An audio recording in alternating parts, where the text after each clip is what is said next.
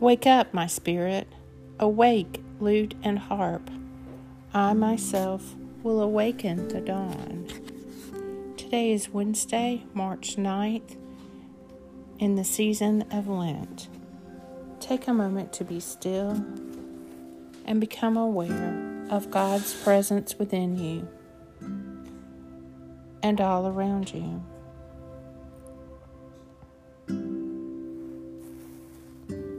O God of hosts, show the light of your countenance, and we shall be saved.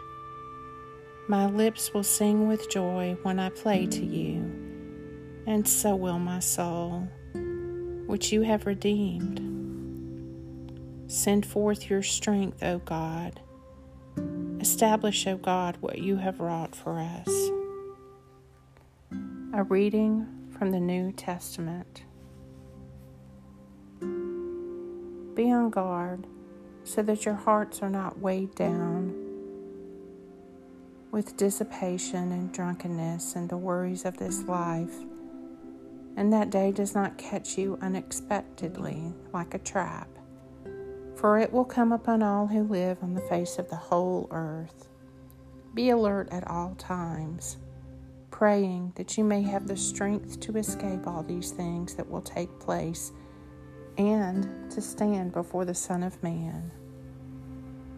Every day he was teaching in the temple, and at night he would go out and spend the night on the Mount of Olives, as it was called. And all the people would get up early in the morning to listen to him in the temple.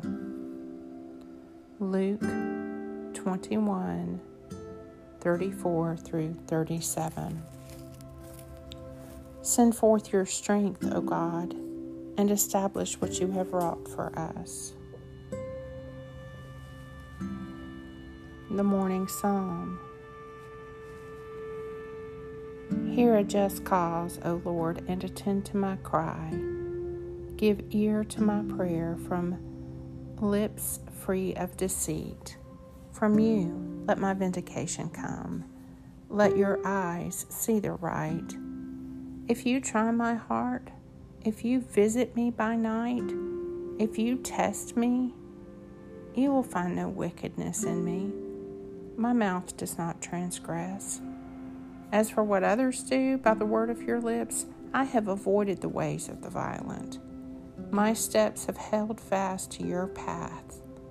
My feet have not slipped. Psalm 17. Send forth your strength, O God. Establish, O God, what you have wrought for us. In the evening, in the morning, and at noonday, I will complain and lament. And he will hear my voice. Glory be to the Father, and to the Son, and to the Holy Spirit, as it was in the beginning, is now, and ever shall be world without end. Amen.